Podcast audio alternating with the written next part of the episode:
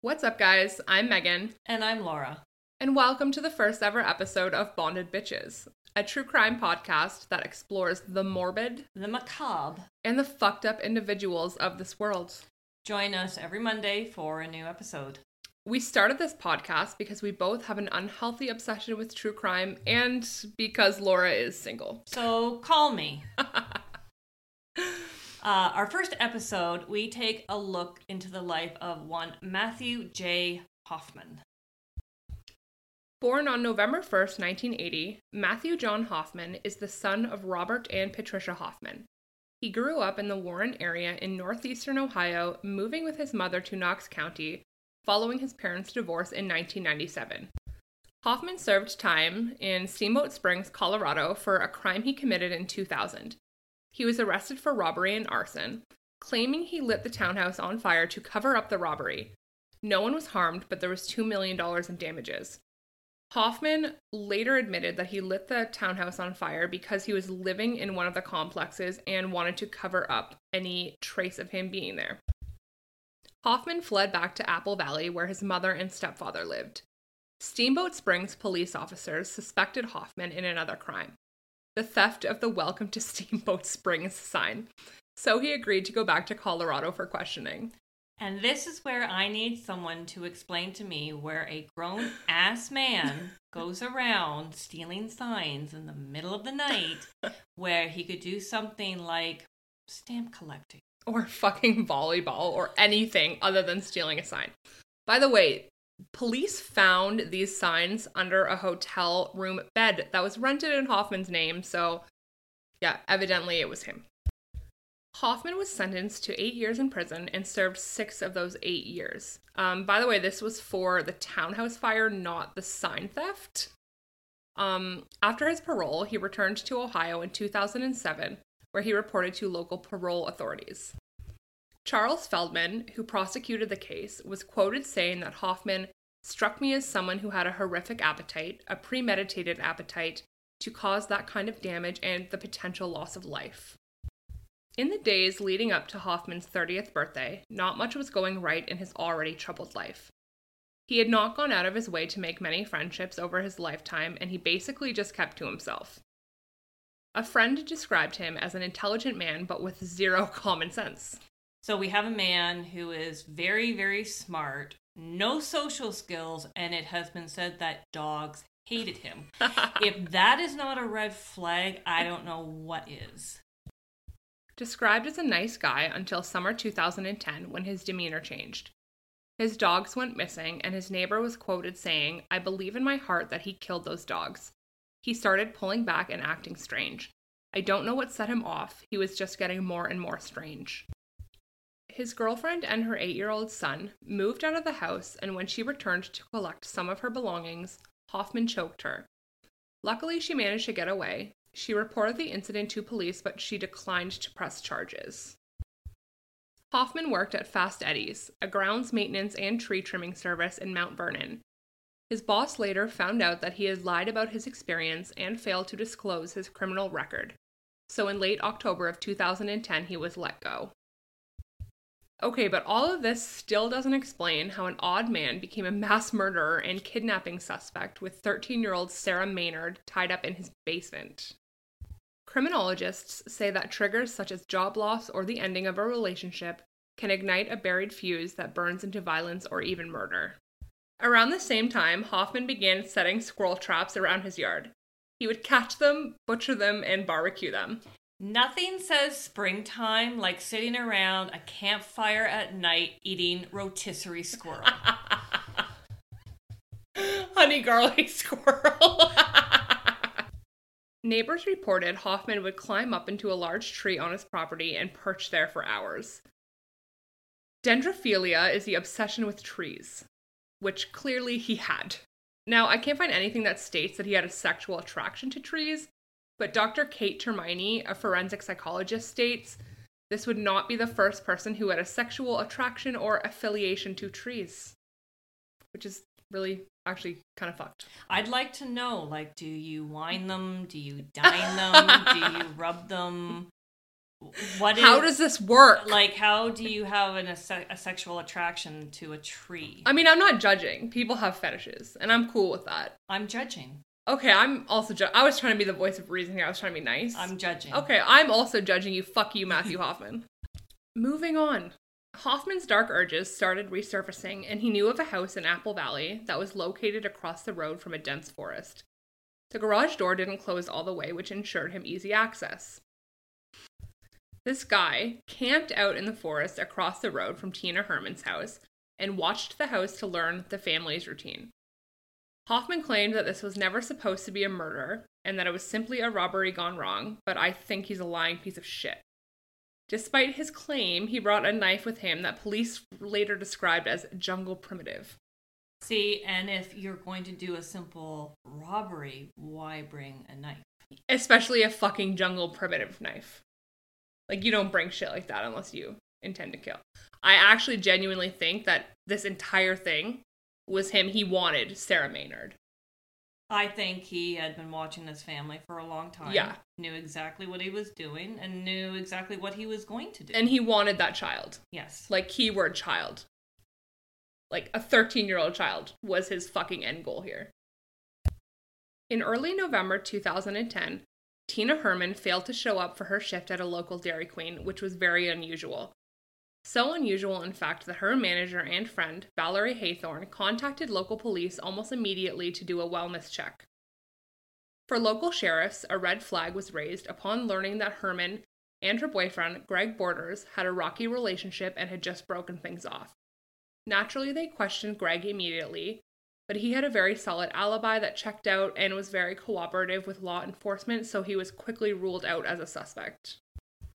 An officer drove to Tina's home and knocked on the door. No one answered the door, but unfortunately, because nothing looked suspicious or out of place, there was nothing the officer could do. The same officer went back at the end of his shift to check again, and although no one answered the door, this time the officer noted that there was a car in the driveway and the lights were on. Valerie couldn't shake the feeling that something was very wrong, though, so she went to Tina's house herself. She snuck in through a window and was instantly horrified by the amount of blood she was faced with. She immediately called authorities. Valerie later stated, quote, There was enough blood, I knew there was a problem. Nobody cut their finger in that house. Police arrived and immediately issued a missing persons alert for Tina Herrman, Sarah Maynard, Cody Maynard, and Stephanie Sprang. Police issued a description of the missing persons as follows Tina Herrman, 31 years old, 5 foot 6, 122 pounds, with sandy blonde hair and blue eyes. Sarah Maynard, 13 years old, 5 feet tall, 90 pounds, blonde hair and green eyes. Cody Maynard, 11 years old, 4 foot 10, 70 pounds, brown hair and hazel eyes.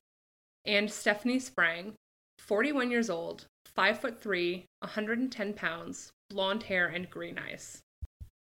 Police contacted the ex husband of Tina and the father of Sarah and Cody, Larry Maynard, who had a solid alibi and he was genuinely very distraught. Hoffman entered the home on November 10th, 2010, and after an hour or so of him being there, Tina Herrman and Stephanie Sprang came back. They had been looking at apartments for Tina. Hoffman then attempted to knock Tina out with the butt of his hunting knife, you know, the one that he brought with him because this was not a murder, it was a robbery.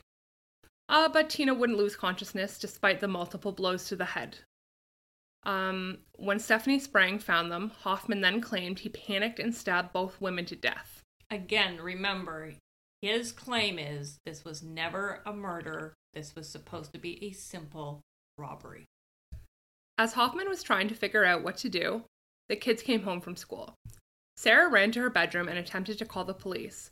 Hoffman killed Cody instantly, but I'm not sure. I read two different articles one saying that he was stabbed in the chest, and one saying that he was stabbed in the back of the head. So honestly, I'm not sure which is correct, but either way, he killed him.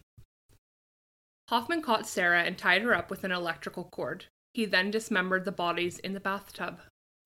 After dismembering the bodies, Hoffman placed them into garbage bags and loaded them into the back of Stephanie Sprang's Jeep Cherokee. He threw Sarah into the back of the Jeep as well.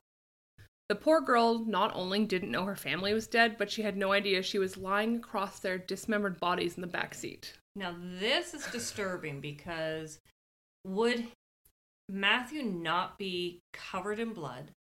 Would the Jeep not be covered in blood? And how could you not smell the bodies? Yeah, it's fucked. I don't know. I don't get that. I don't know.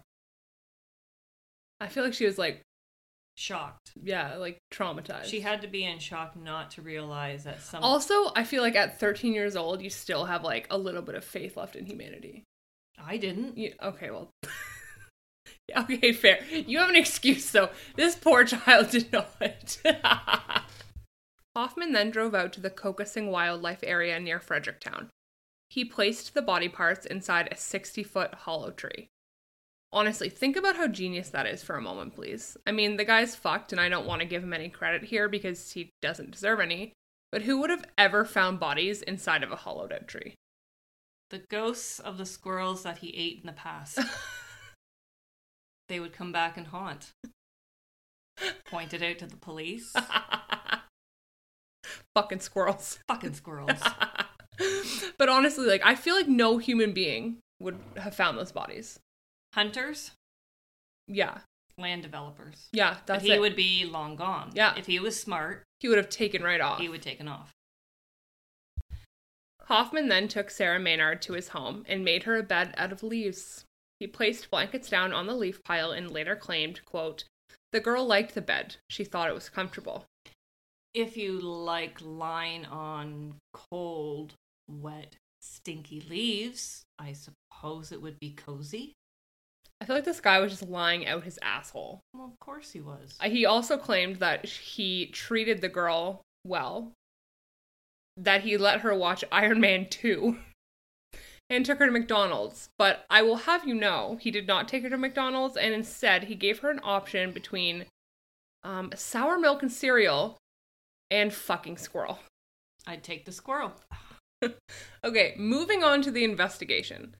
In the bathroom of Tina's home, police found evidence that dismemberment of bodies took place.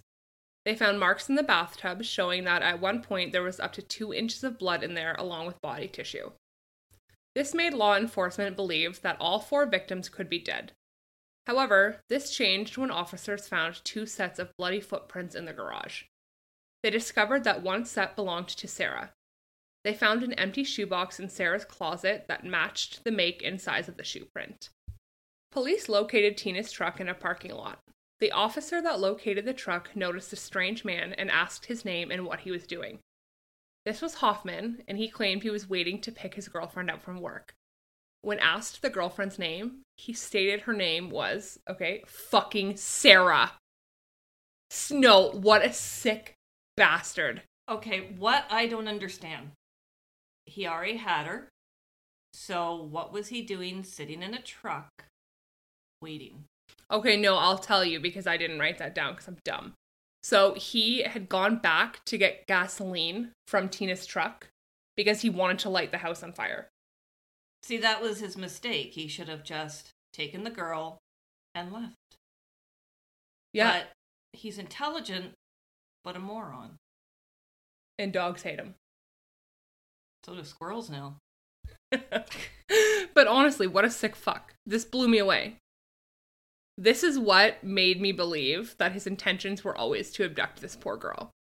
I think he went into that house with intentions of taking Sarah and nothing was going to stop him. Which leads back to he had to have been watching this house for a long time, made a plan in his head, went back, figured out how he was going to dispose of the bodies, all premeditated. Yeah, 100%. This was not a fucking robbery. Back at Tina's home, investigators found industrial garbage bags and tarps in Walmart shopping bags. They assumed these items were used for the attempted cleanup. Police then went to their local Walmart and watched surveillance footage in hopes to find the person purchasing these items. They then found footage of Matthew Hoffman purchasing said items. The video footage was good enough to get a decent visual of the suspect, and they also got a shot of the car that he left in. Police ran a search of the make and model of the car Hoffman was driving, and sure enough, they found a picture that matched the man buying supplies in Walmart. And as it turns out, he was wearing the exact same shirt in his license photo as he was in Walmart that night.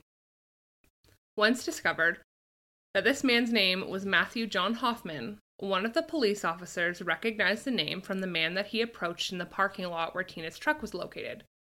He told fellow officers that he was there waiting for his girlfriend Sarah to get off of work. With Sarah's safety in jeopardy, investigators rushed to obtain a no knock search warrant. In the early morning of November 15th, a SWAT team burst into Hoffman's home and apprehended him. Inside the house, investigators found a massive amount of leaves. Shocking, I know. Like piles of leaves and bags of leaves just scattered throughout the house. There were bags of leaves stapled to the walls of the bathroom. Investigators were worried there could be bodies under the leaf piles in the living room, but the search of the leaf pile turned up nothing. In the freezer, investigators found a few red popsicles and two dead squirrels. Hoffman killed these squirrels because he didn't like to grocery shop. Okay, I personally find that disgusting.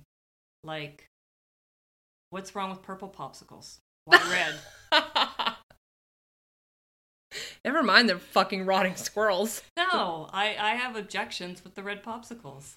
I don't know, man. I like red better than purple. Or I don't like orange. I kind of like orange. May those squirrels rest in peace. Poor squirrels. Investigators then searched the basement and found Sarah tied up and gagged on another pile of leaves.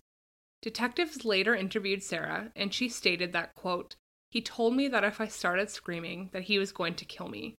She also stated that he sexually assaulted her. Once Hoffman was apprehended, he was not very cooperative with law enforcement at all. And I actually was pissed off because I was so excited that uh, his interrogation was on YouTube, and this motherfucker was dead quiet for over an hour. Like, didn't say a word. But, anyways, he finally confessed, and uh, I'm gonna read it to you. Quote I parked my car in Howard and walked from there to the house.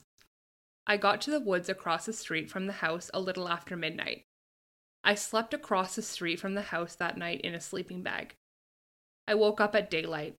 There were two vehicles parked in the house during the night, and I saw that the gray car had left. I went back to sleep until around 9 on Wednesday morning. I stayed there until a woman left in a pickup truck. This meant there were no vehicles at the house. I walked across the street and tried to enter the front door, but it was locked. I then went in through the garage door. The garage door was not closed all the way, so I slid under it into the garage. I kicked the door into the house from the garage. By this time, it was approximately 10:30 a.m. Wednesday morning.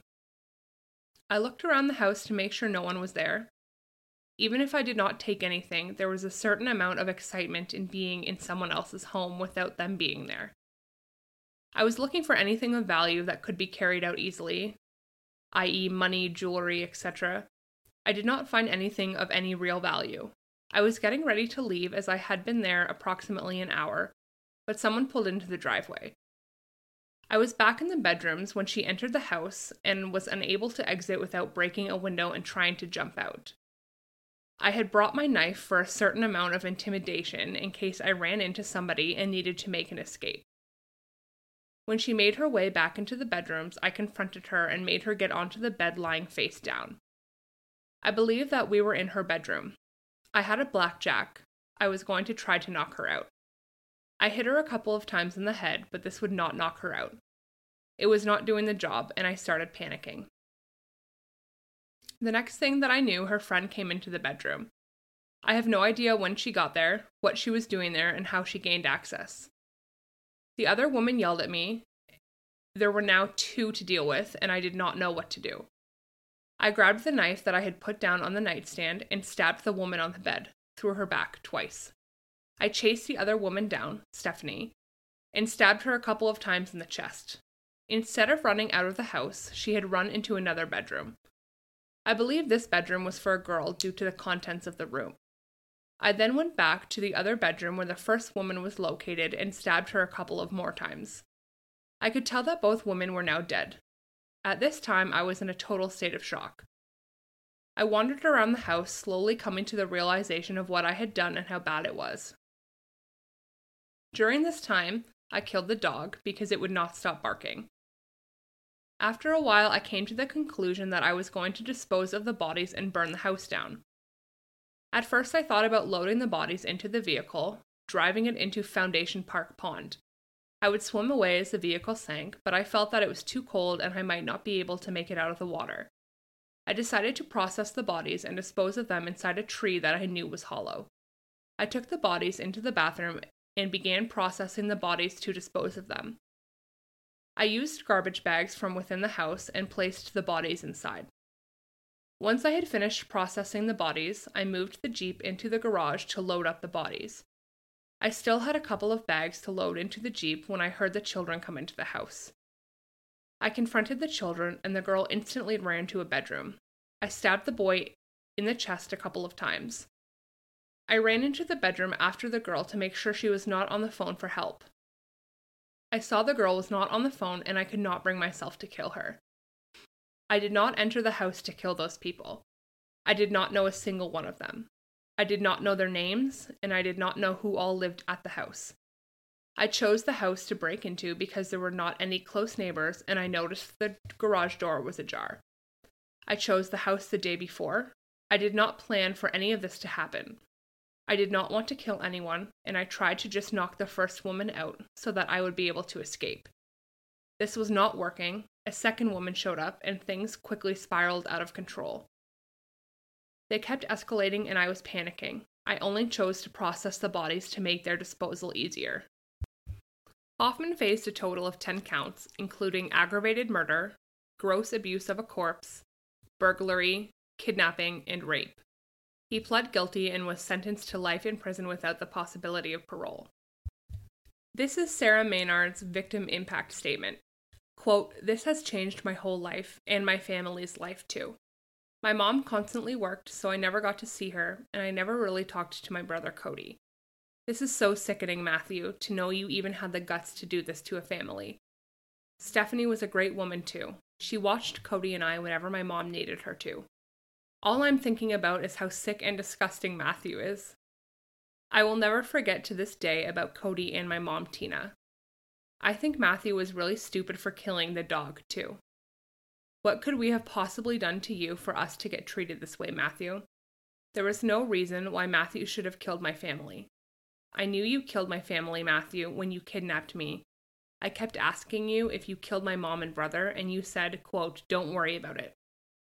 He will have to suffer the rest of his life like we have had to suffer. How could you possibly do this to a loving and caring family? Matthew, you must have been planning this for a really long time because you have to have skills and time to do such a thing to somebody like us. I know for a fact that he didn't do this by himself. I don't understand why Matthew is such a coward and can't tell us who else was involved with this.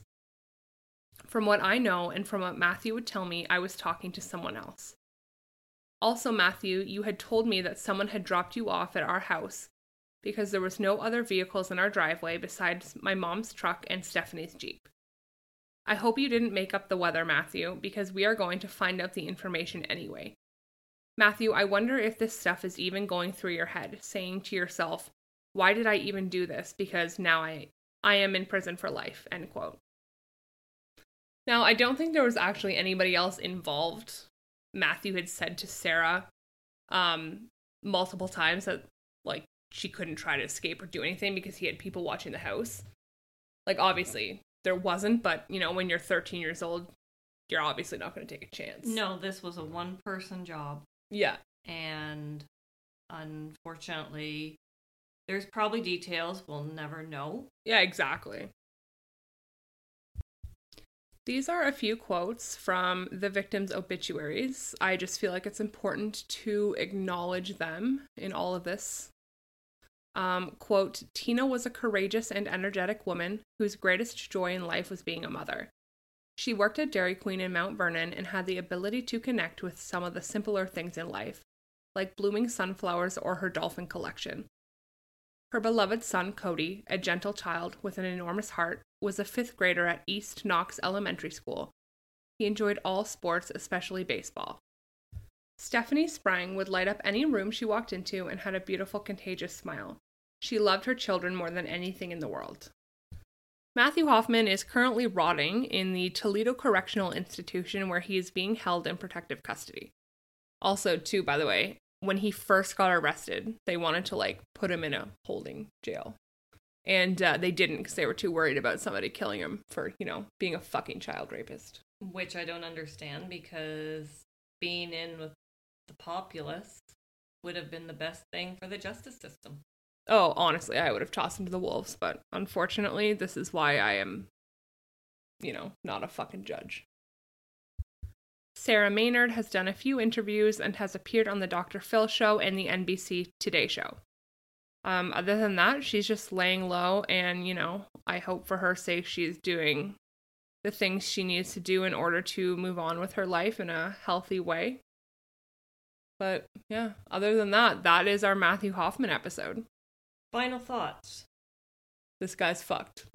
But in all seriousness, rest in peace to the victims Tina, Stephanie, and Cody. Their lives were taken way too soon by this monster. Rest in peace to the beloved Min Pin Tanner. And um, the copious amounts of squirrels that were harmed by this piece of shit. May God rest their furry little bums.